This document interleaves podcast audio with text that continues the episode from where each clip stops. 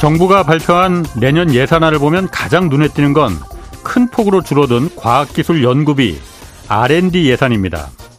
이 R&D 예산이 줄어든 건 33년 만에 처음 있는 일인데다 어, 일단 감축 규모가 무려 16.6%에 달합니다.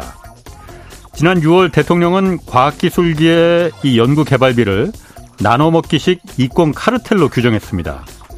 이종호 과학기술정보통신부 장관은 윤석열 정부가 어렵지만 선도형 R&D로 나가는 길을 선택한 것이라고 장단을 마쳤습니다. 기술 경쟁력이 곧 국가 경쟁력인 시대입니다. 세계 각국이 경쟁적으로 막대한 연구 개발비를 투입하는데 그나마 많지도 않은 연구 개발비를 일괄적으로 깎아버려 놓고 도대체 뭘 어떻게 선도하겠다는 건지 모르겠습니다. 뭐 그렇다고 모든 예산이 다 줄어든 것도 아닙니다. 오늘 한국일보는 어, 대표적 깜깜이 예산인 이 특수활동비의 경우 올해 새로 생긴 정보 보안비를 포함시키면 내년엔 오히려 58억 원이 더 늘어난다고 보도했습니다. 어디다 썼는지는 물론 영수증이나 사용 내역을 증빙할 필요도 없습니다. 과거 국정원의 특, 특활비는 대통령실에 정기적으로 용돈으로 상납됐고 어떤 검사는 현찰로 지급되는 특활비를 개인 빚 갚는 데 쓰기도 했습니다. 이거 모두 우리가 내는 세금입니다. 네, 경제와 정의를 다잡는 홍반장 저는 KBS 기자 홍사원입니다. 홍사원의 경제쇼 출발하겠습니다. 유튜브 오늘도 함께 갑시다.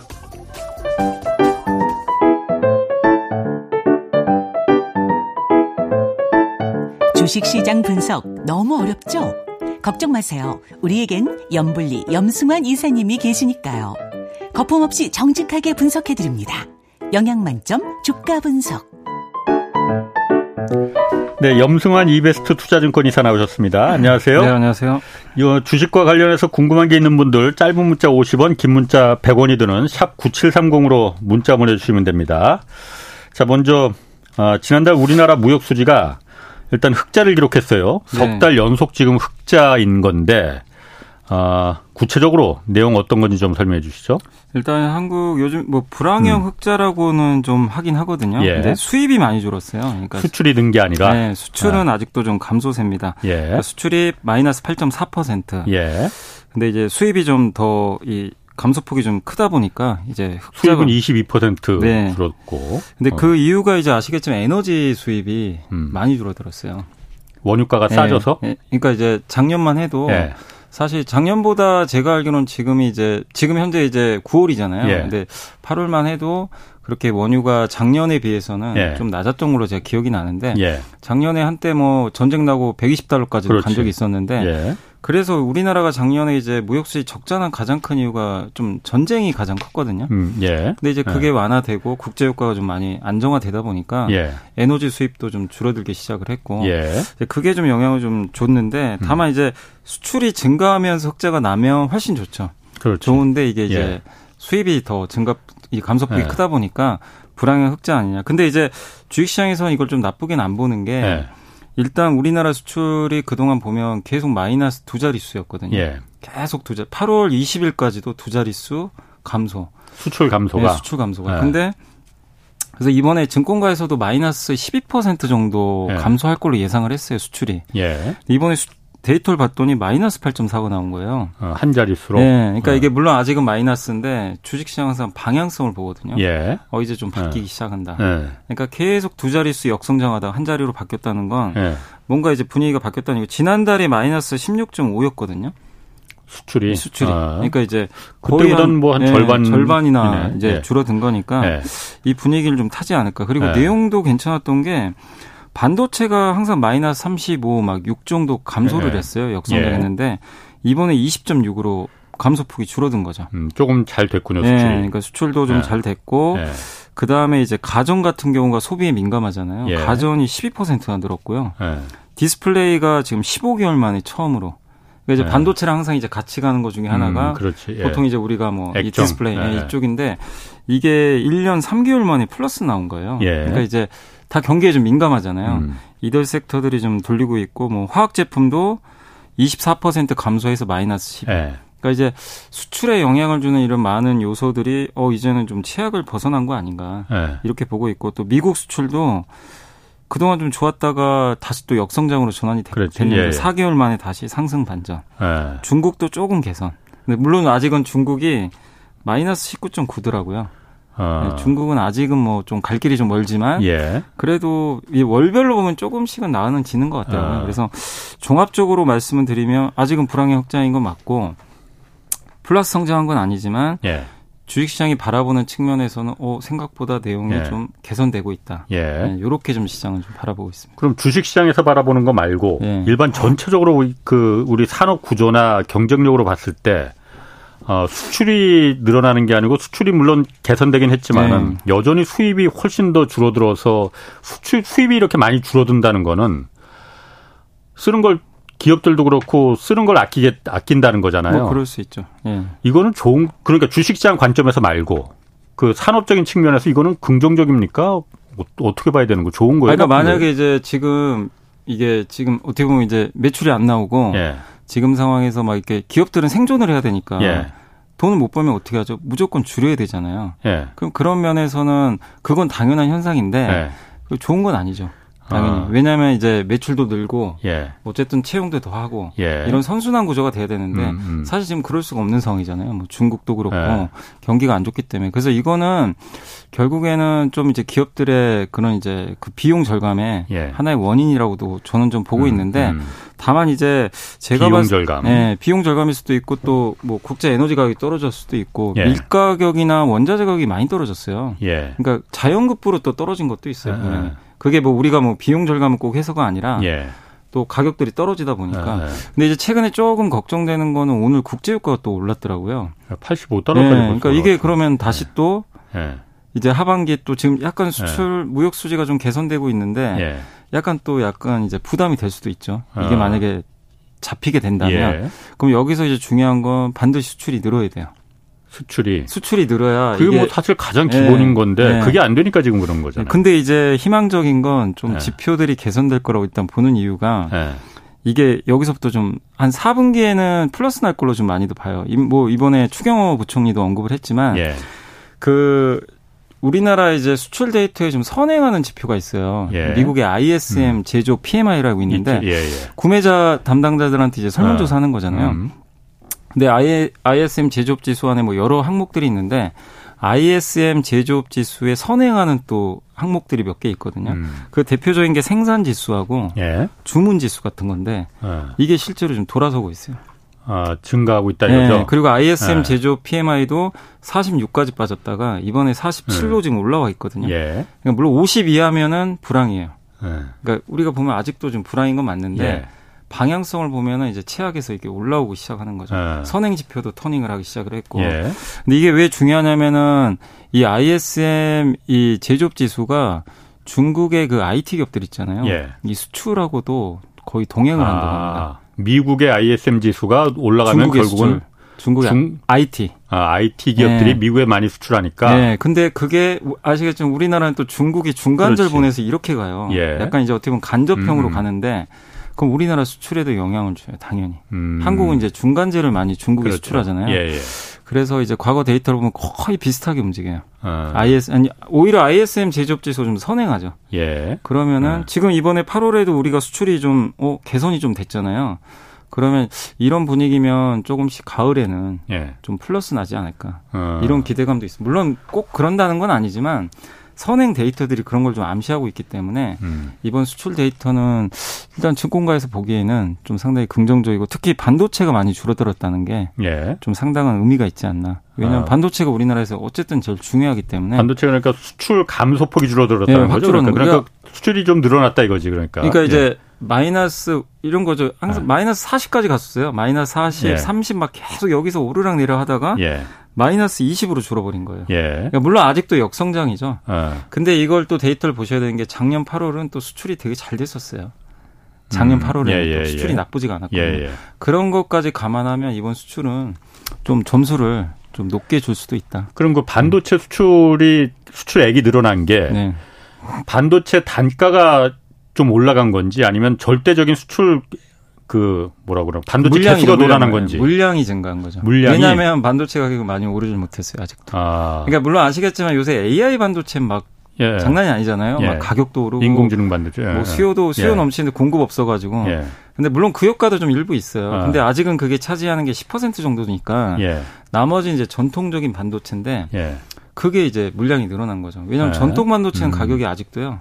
크게 지금 오르질 못하고 있어요. 그러니까 우리가 지금 주로 출하는 D 메모리 반도체 같은 경우는 아직도 그러니까 가격이 올라서질 않았는데 네, 뭐 바닥은 찍은 것 같아요. 음. 바닥은 찍었는데 그게 뭐 가격이 막 튀고 아. 이런 게 아니라 예. 실제로 이제 물량이 좀 어, 증가해서 물량이 늘어났다는 거는 굉장히 긍정적으로 보이는 그러니까 이제 그런 네. 거죠. 재고를 조금씩 채우는 그러니까. 거죠. 그러니까 네. 그 세트 업체라 그러죠. 뭐 세트 업체는 이제 이런 스마트폰 만드는 회사들인데 예. 이 회사들이 카메라 뭐 아니면 MLCC 반도체 이런 거를 재고를 예. 예. 줄인 거죠. 그동안 아. 너무 수요가 안 좋으니까. 근데 이 사람들도 이제 생각을 하죠. 음. 재고를 어쨌든 또 쌓아야 되거든요. 만약에 예. 수요가 개선될 것 같으면. 예. 근데 나중에 뒤늦게 하면은 낭패를 또 보게 됩니다. 예. 적절 재고를 좀 확보해야 되는데 예. 그동안 이제 너무 안 좋았던 거죠. 음. 예. 근데 그런 것들을 좀 일부 좀 채우는 수요도 예. 있지 않았나 이렇게 좀 보고 있습니다. 그 추경호 기재부 장관이 국, 국회에서도 어, 지금 경기가 한국 경기가 지금 계속 안 좋았지만 지금 바닥 찍었고 어, 회복하는 초입에 지금 들어섰다라고 말했잖아요. 네. 근거가 어쨌든 중국하고 미국이 어쨌든 우리는 우리 입장에서는 수출 박 수출이 네. 주도하는 거니까 네. 중국하고 미국이 좋아져야만이 우리도 좋아지는 거잖아요. 네. 네. 근데 사실 지금 어, 중국은 뭐 그 경제가 부동산 발로 해서 지금 뭐 아, 위험하다고 하고 위험까지는 아니더라도 그렇게 좋지 좋진 않다고 네. 하고 미국도 지금 실업률도 증가하고 네. 있고 침체에 들어서는 거 아니냐 라고 하는데 그러면은 어 그 좀 앞뒤가 안 맞는 거 아닌가? 그것도 근거가 좀 음. 어떤 거를 그러니까 이게 제, 제 네. 생각은 저도 이제 네. 뭐 여러 자료들 보면서 이제 제가 정리해서 한번 말씀드리면 예. 올해 같은 경우 우리나라 같은 경우 지금 경기가 다 안 좋다 그러잖아요. 예. 근데 이제 소비로 좀 버텼었거든요. 예. 예올 초만 해도 예. 소비로 좀 버텼는데 더 이상 지금 소비도 좀 잘 안 되고 있잖아요. 예. 그 상황에서 다행히 이제 중국 사람들이라도 와서 음. 뭐 써, 써주는 건 다행인데 그게 한계가 있죠 사실은. 그래서 제일 그렇죠. 중요한 게 무조건 소, 수출인데 예. 수출은 우리가 뭐 2분기나 빠르면 3분기에 개선될 줄 알았어요 사실. 음. 중국이 리오프닝하고. 예. 근데 그게 다 다 틀린 시나리오가 예. 돼버렸죠. 오히려 예. 중국은 지금 뭐 벽개운 리스크니 해가지고 예. 더안 좋아지고 수요 진짜 좋아지는 거 맞냐. 예. 이제 막 포기 단계까지 가고 예. 그 수출이 지금도 안 좋아졌는데 근데 어쨌든 이번 데이터는 음. 뭔가 좀 반전에. 좀, 예. 음. 근데 우리 한국은 내수 소비도 물론 중요하지만 한국 경제는 대부분이 수출에서 나오거든요. 그렇죠. 그러니까 이제 추경호 부총리 의견은 제조업이잖아요. 우리나라의 수출의 네. 대부분은 제조업이기 때문에 예. 제조업 경기 회복을 좀 보는 것 같아요. 왜 그 근거가 뭐냐면 미국 경기를 잘 보시면 아시겠지만 ISM 제조업 지표 아까 제가 음. 설명드렸지만 음, 예. 이거는 꺾인 지가 벌써 2년째예요. 예. 계속 네. 안 좋아요. 어 근데 우리 그러잖아요. 미국 경기 좋다고. 예. 제조업은 안 좋아요. 반대예요. 서비스는 또 너무 좋아요. 음, 그러니까 서비스 내수로 다 내수가 다 지금 그걸 커버하는 네. 거라 이거죠. 그러니까 미국 경기를. 같은 경우도 제조업이 그동안 좀 네. 예전에 이제 코로나 때 물건이 없어가지고 네. 미리 좀 사재기한 것도 있고 음, 음. 공급강이 좀 생겨버린 거예요. 음. 그것 때문에 이제 재고 막 떨어내느라고 예. 안 좋았는데 반대로 서비스는 리오프닝하면서 뒤늦게 좋아졌잖아요. 음. 예. 그리고 아시겠지만 미국 같은 경우는 지금 실업률이 굉장히 낮았던 이유가 예. 결국 그 이 뭐라 그러죠? 이 고용 시장에 공급과 수요가 너무 불일치한 거거든요. 음. 그러니까 공급이 감소하고 수요가 늘면 당연히 가격 오르잖아요. 그렇지, 예. 그러니까 이제 임금 상승률이 올라가고 실업률이 낮았던 이유가 일하는 그러니까 일하려는 사람은 음. 저 줄어드는데 예. 기업들은 음. 일자리 없다고 예, 좀 예. 제발 좀 사람 좀 예. 구해달라. 예. 이게 그동안 한 2년간 있었잖아요. 그래서 이게 도대체 해석이 안 됐던 거죠. 어떻게 이런 일이 발생하지? 근데 요번에 8월에 나온 데이터는 음. 뒤집어졌어요. 공급이 늘기 시작했어요. 음. 실업률이 늘고, 그러니까 실업률이 증가했다가 사람들이 이제 네. 아 이제 직장 구해야 되겠다. 예. 나가자. 예. 근데 막상 나가려고 하는데 기업들은 갑자기 구인을 조금씩 어. 줄이고 있어요. 예. 그러니까 실업률이 3.5에서 3.8까지 튀어버린 거죠. 예. 근데 또 고용자 수는 또 늘었어요. 예. 예. 그러니까 고용은 한다는 얘기예요. 기업들이. 예, 하는데 예. 옛날에는 실업률이 낮은 게 사람들이 일자리를 잘 구하려고 안 했던 거죠. 음. 근데 지금은 이제는 나간다는 얘기는 가계 소비가 그만큼 좀 위축되고 음. 있다는 얘기. 아 이제 돈 벌어야 된다는 얘기잖아요, 예. 사실.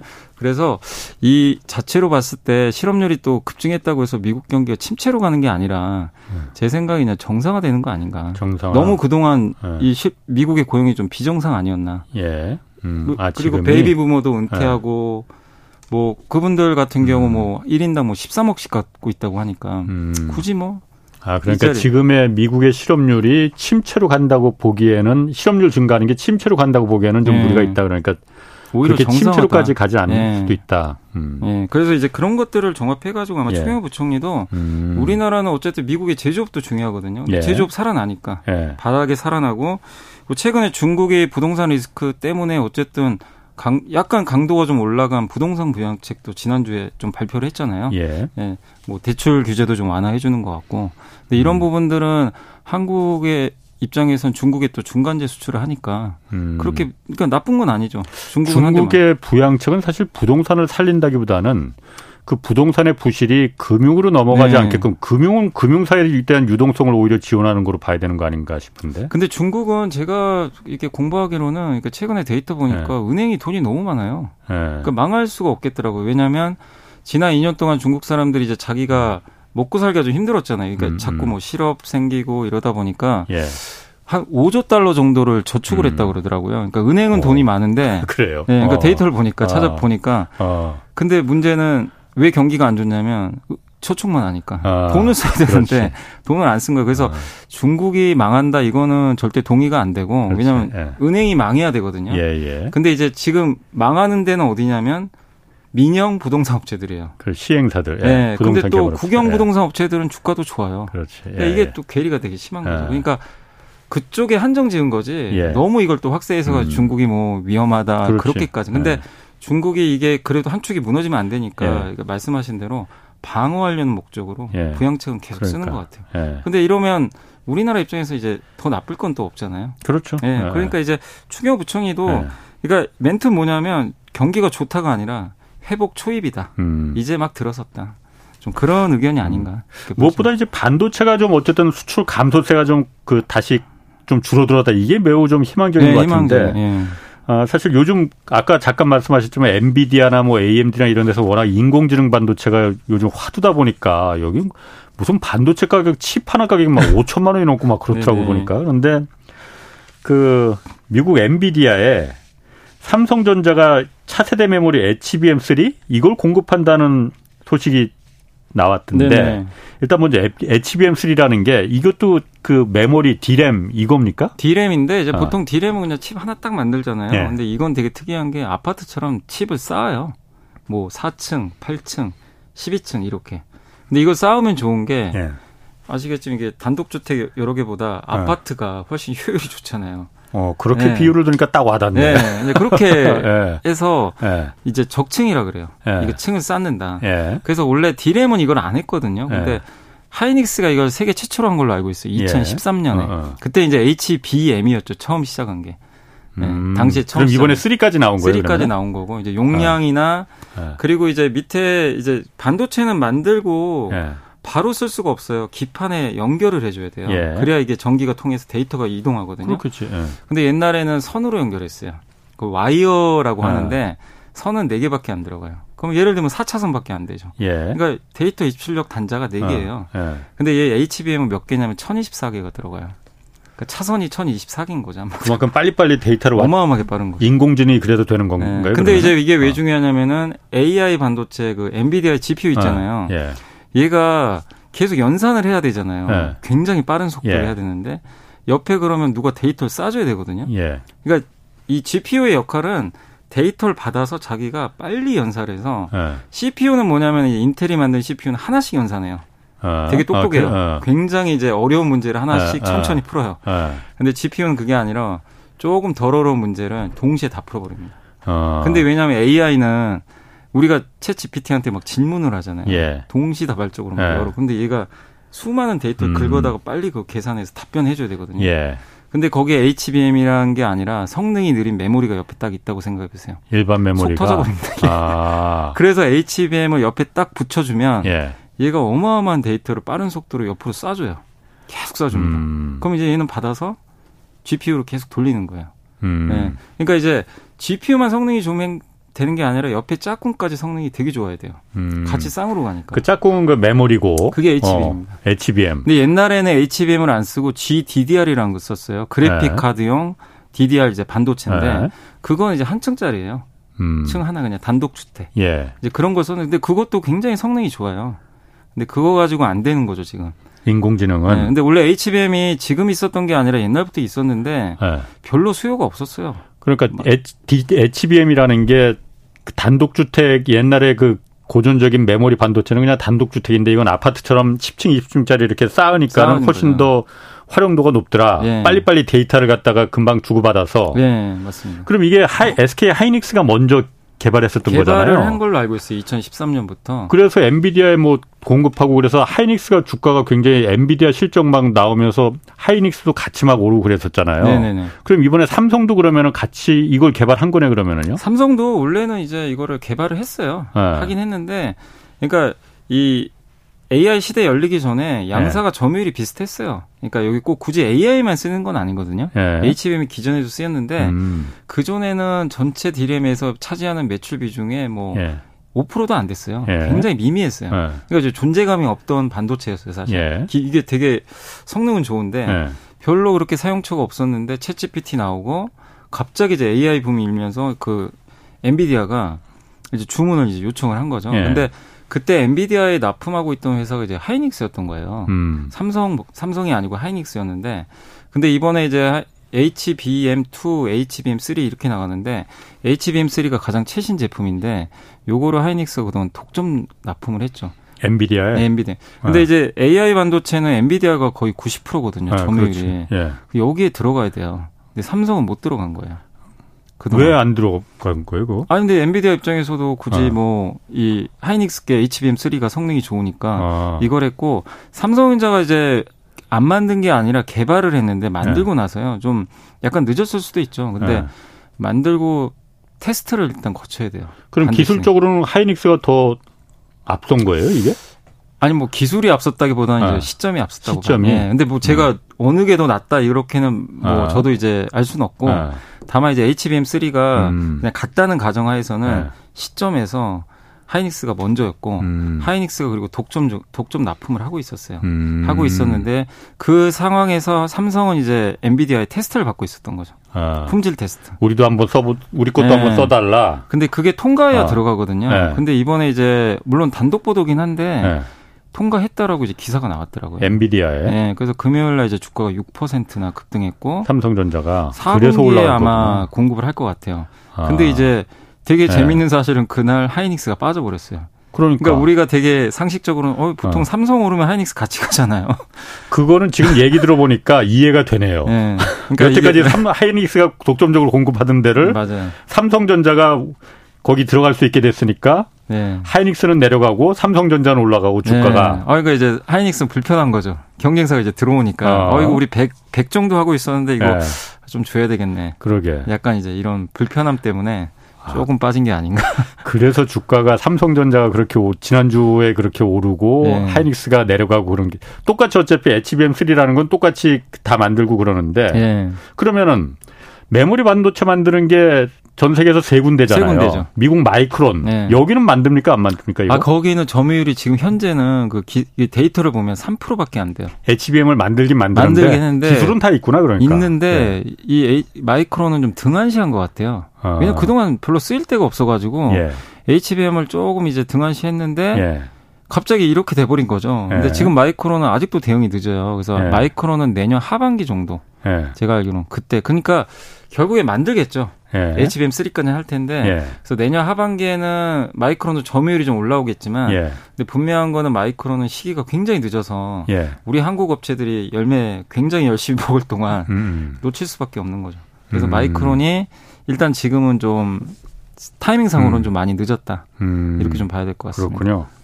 그럼 주가적인 전망으로 봤을 때는 염미사님이 그건 이제 전문이시니까 앞으로 하이닉스하고 삼성하고 놓고 봤을 때 앞으로는 HBM3, HBM 메모리가 쟁탈을 둘이 할 거 아니에요. 네네. 기술력으로는 그러니까 누가 더 좋은지 모른다고 하셨어요. 개발은 먼저 하이닉스가 먼저 한것 네. 같고 그럼 앞으로 이 주가 올라가는 그 전망으로 봤을 때는 두 개사 중에서 어디가 더 가능성이 있을까요? 아니 저는 이제 좀 어려운 질문이긴 한데 근데 일단 어려우면 말 안 하셔도 됩니다. 아, 근데 지금 아. 현재로는 아. 삼성이 낫죠. 제 개인적인 생각. 지금 현재는 그렇지? 일단 value가 더 싸요.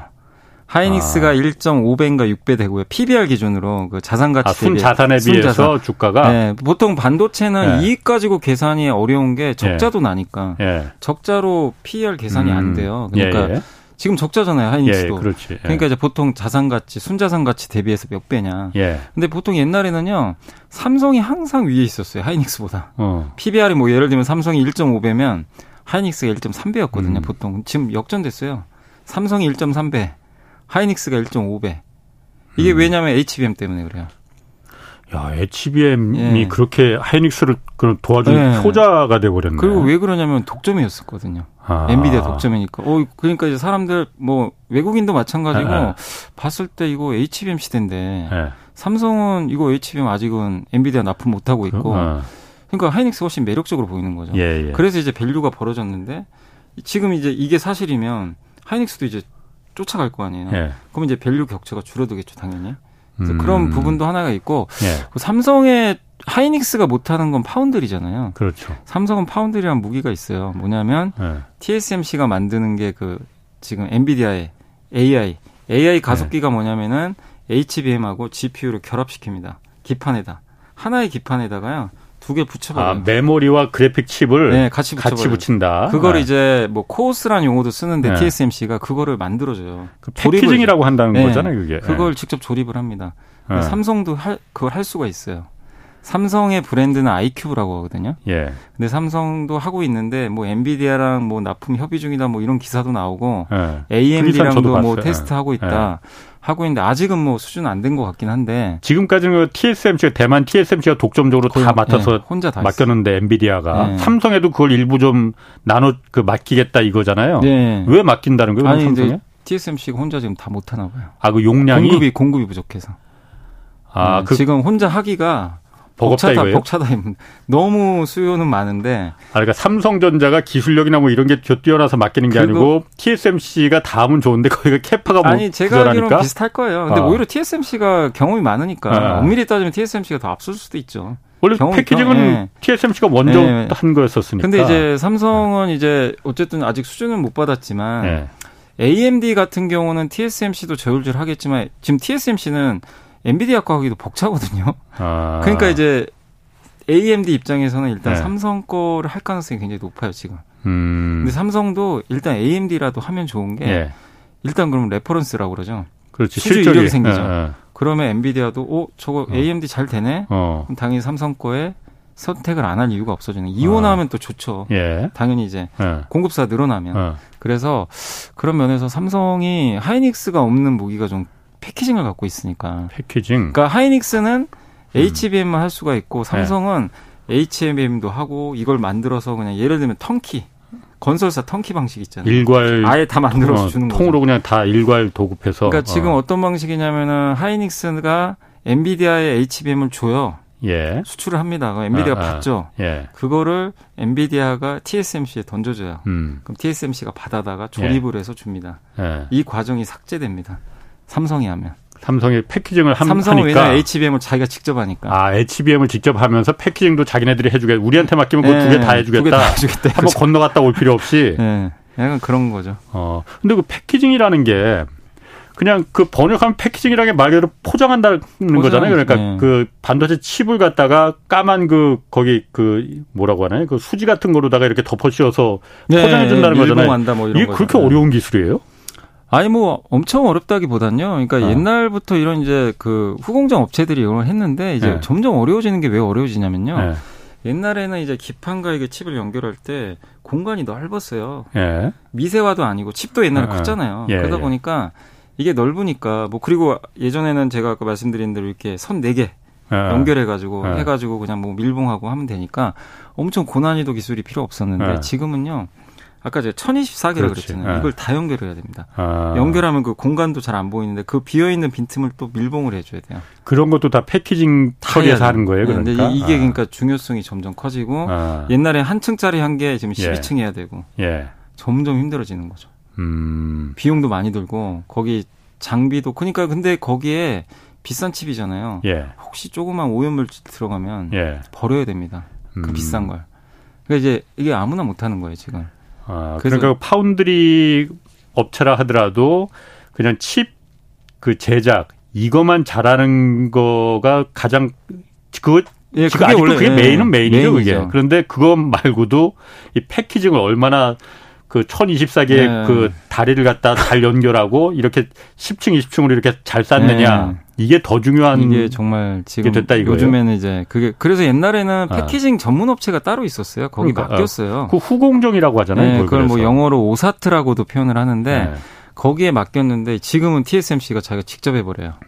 음. 본인이 직접 뭐 삼성도 이번에 하는 건 본인이 직접 합니다. 그러니까 TSMC는 원래 패키징을 원래부터 했었다면서 네, 이거를 네, 네. 옛날에 그 별로 그러니까 이 기술이 그렇게 필요하지 않은 때도 이걸 먼저 했기 때문에 엔비디아도 여기다 맡기고 다 그런 거잖아요. 그러니까 삼성은 원래 이걸 안 했었다면서 패키징을. 삼성이 뭐 안 했다기보다는 좀 이제 경쟁력이 떨어져 있었죠. 우리나라가 음. 좀 단, 약했던 게요. 그 예. 후공정이 좀 약했어요. 음. 그래서 이 대만이 굉장히 발달돼 있고요. 예. 그래서 이제 그 TSMC가 옛날에 애플 물량 다 따낸 음. 이유 중에 하나도 사실 그 후공정, 그 경쟁력이라고 좀 많이 들었습니다.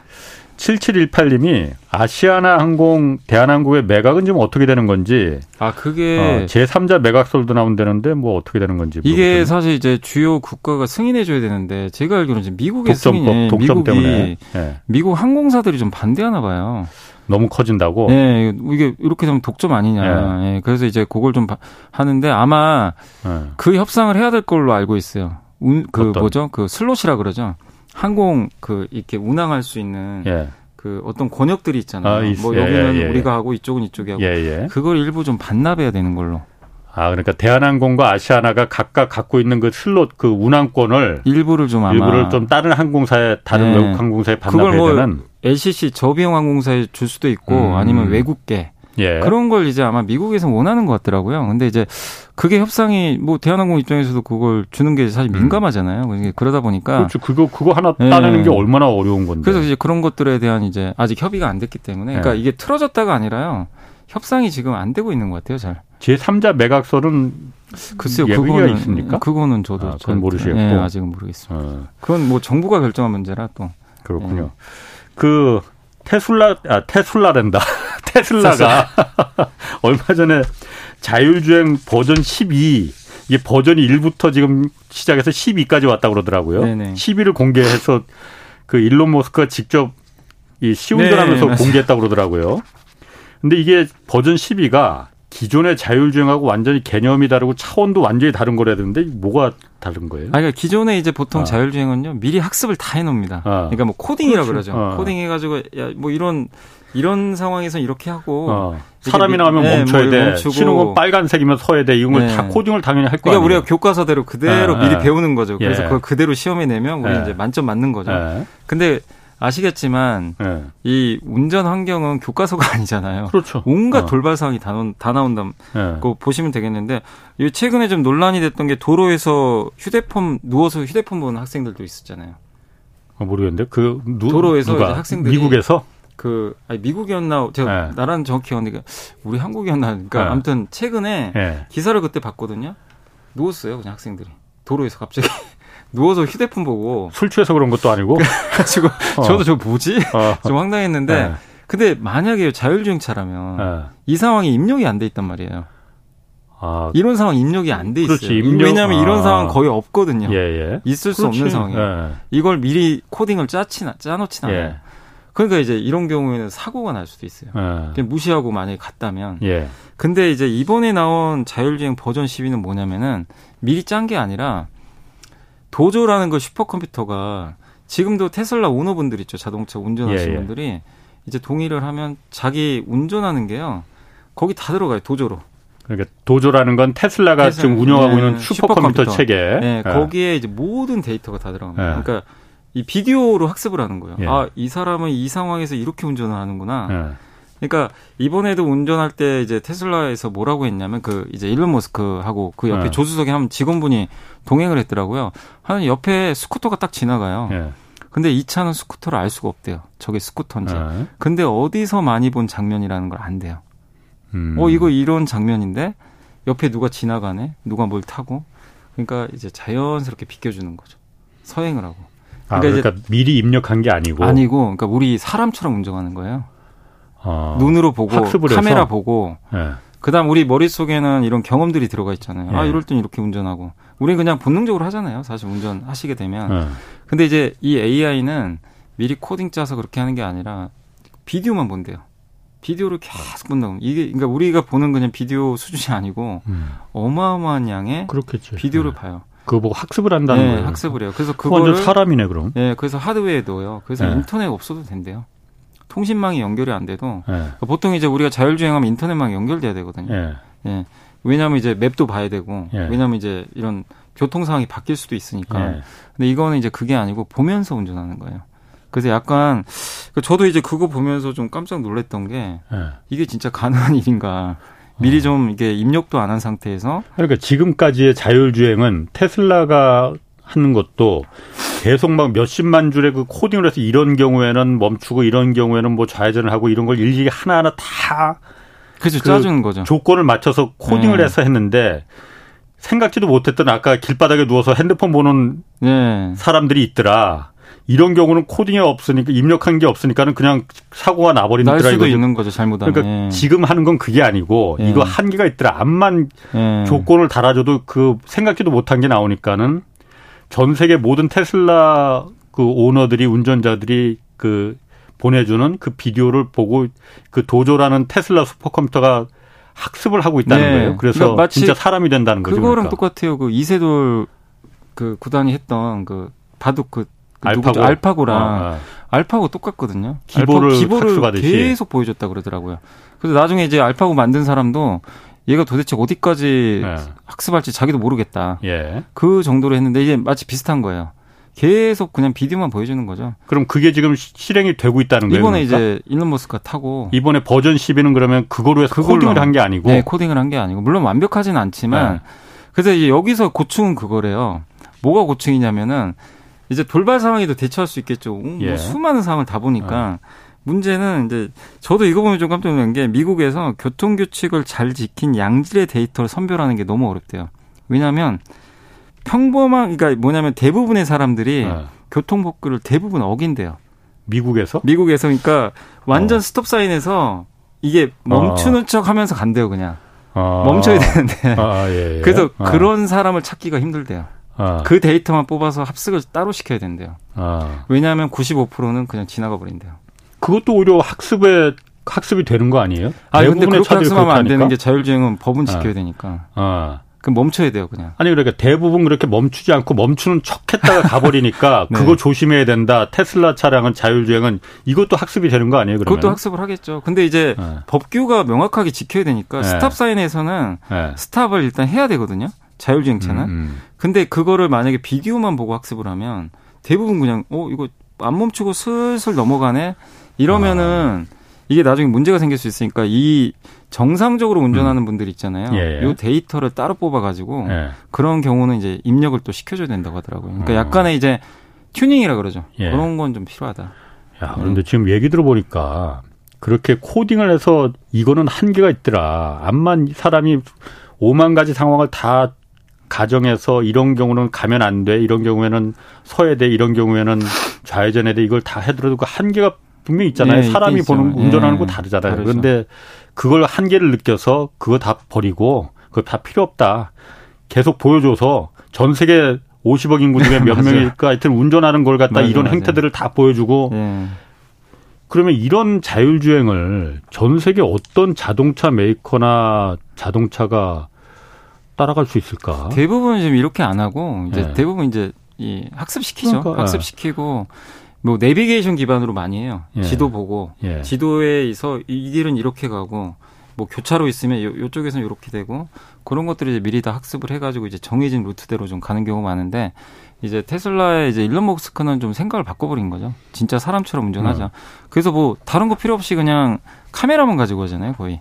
음. 카메라 가지고 카메라 개수는 좀 많아지지만 그걸 가지고 대신에 이제 비디오로 학습으로. 끊임없이 학습을 시키면서 근데 아니, 이제 네. 100%는 아니니까 예. 보정을 해주는 거죠 예. 중간 중간. 그러니까 그게 어쨌든 일일이 사, 일일이 사람이 조건을 갖다가 몇 백만 개, 몇 천만 개 코딩을 해서 조건을 달아주는 것보다 이게 질, 진짜 자기가 사람처럼 학습해서 하는 거를 어떤 자동차 메이커들이 따라갈 수 있겠냐 이거죠. 그러니까. 예, 맞습니다. 그래서 이거 보면은 다른 다른 자동차 메이커나 뭐 물론 자동차 메이커만 지금 자율주행을 하는 건 아니지만은 경쟁이 경쟁이 되겠느냐. 이건 네. 실제 전 세계 그야말로 전 세계 사람들이 운전하는 걸 실제로 테슬라의 중앙 컴퓨터가 Dojo라는 그 슈퍼컴퓨터가 지금도 계속 학습하고 있다는 거잖아요. 네, 지금도 학습하고 있죠. 미국 사람은 이렇게 하고 인도 사람은 어떻게 하고 한국 사람은 이렇게 그 운행하고 있다는 걸 계속 학습하면서 네. 그걸 소프트웨어로 보내준다는 거잖아요. 그죠. 그러니까 이게 전 세계 사람 이제 몇 개국이 있는데 지금 이게 이제 기사에도 나와 있지만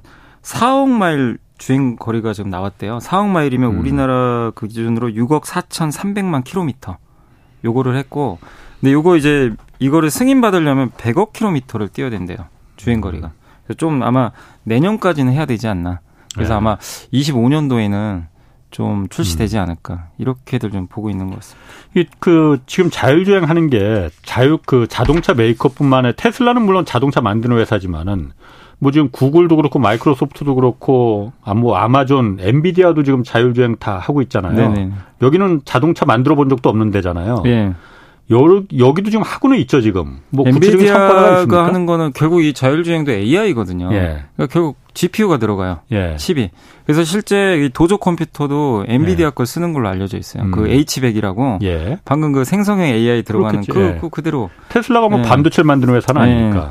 근데 이제 테슬라도 자체 칩은 아마 삼성이 아마 그때 아마 파운드리 만들어 달라고는 했던 것 같은데 아마 대체하려고는 하는 것 같아요. 근데 이제 아직까지 엔비디아 거 쓰고 있고 성능이 음. 워낙 좋으니까요. 음. 근데 엔비디아는 AI 반도체에다 그 자율주행용 소프트웨어 같은 거 있잖아요. 예. 이런 것들까지 해서 예. 그래서 실제로 현대차는 엔비디아 거 사용하고 있는 걸로 좀 알려져 있습니다. 예. 그래서 엔비디아가 직접 뭐 차를 만드는 게 아니라 제일 중요한 게 반도체 칩이거든요. 예. AI 칩. 예. 그거를 또 예. 지금 꽉 잡고 있기 때문에 엔비디아가 어떻게 보면 이제 또 중심축 중에 그러니까 미국 빅테크 안에서도 자율주행과 관련해서도 음. 이게 무시할 수 없는 지금 이 포지션을 좀 가지고 있다. 이렇게 보시면 되겠고 뭐 구글은 뭐 웨이모 아시죠 예전에 한번 그 예전에 네, 나왔었는데 네. 요즘 속 요즘엔 좀 네. 요즘에는 좀 애플의 그 타이탄인가 뭐 그것도 타이탄 프로젝트라고 해서 뭐 그것도 뭐 그것도 좀속 예, 들어갔고 쏙 들어갔고 근데 애플은 뭐 출시한다는 얘기는 있는데 뭐 네. 구체적으로 나온 건 없고요 그러니까 네. 빅테크 회사들도 다 이 시장에 뛰어든 건 맞는데 지금 이제 그래도 결과물이 나오는 건 테슬라 뛰어들어 봤자 지금 아까 얘기하신 네. 대로 테슬라가 저렇게 실제적으로 아 이, 우리가 코딩을 암만 사람이 정교하게 짜놔도 다 필요 없더라. 사고 나더라. 그러니까 얘가 직접 혼자 배우고 느끼고 학습하게끔 해야겠다. 이걸 어떻게 뛰어넘습니까? 네. 이거는 물리적으로 가능하지가 예. 않은 얘기잖아. 예. 다른 회사들은. 실제적으로 그런 데이터들이 없으니까. 네네. 테슬라가 그런 데다 줄 리도 없을 테고, 데이터를. 그러니까 이게 참 무서운 거죠. 되게. 어. 테슬라가. 중국도 지금 자율주행 뭐 하고 있죠. 일본도 네, 중국도 지금 하고 있는 걸로 있고 뭐 이번에 미국 캘리포니아 음. 주에서도 테스트를 해봤는데 네. 상위 10개 중에 4곳이 뭐 중국 업체라고 하더라고요. 그러니까 중국도 사실 AI 쪽에서는 좀 기술력이 있는 걸로. 그렇죠. 근데 이제 네. 여기 단점은 반도체를 조달하기가 좀 어렵다 보니까 네. 향후엔 좀 경쟁이 도태될 수도 있어요. 미국이 예. 규제를 해버리니까. 음. 근데 그것만 아니라면 기본적으로 소프트웨어라든가 이런 시스템 자체는 음. 중국도 좀 잘 갖추고 있다. 우리나라는 네. 어떻습니까? 우리 한국은 이제 현대차가 지금 하고 네. 있는데 자율주행 이제 레벨 3 있잖아요. 예. 원래 그거를 제네시스 G90에 탑재하려고 그랬는데 예. 그게 좀 늦어진 것 같더라고요. 근데 이제 올해 연말에 예. 이번에 기아의 EV9 있죠 전기차 예. 최상위 모델에 그 자율주행 이제 레벨 3를 탑재한다 고 그러더라고요. 근데 그거 특징이 이제 그 고속도로에서 고속도로에서 하는 거죠. 아직은 이제 시내 주행하기는 사실 어렵거든요. 음. 시내에선 지금 하기가 어렵기 때문에 고속도로에서 이번에 보니까 80km 네, 음. 주행 가능 속도가 원래 이게 60km까지가 그동안의 최고 속도인데 이번에 이제 80km까지 주행할 음. 수 있는 자율주행차를 한번 공개를 해보겠다.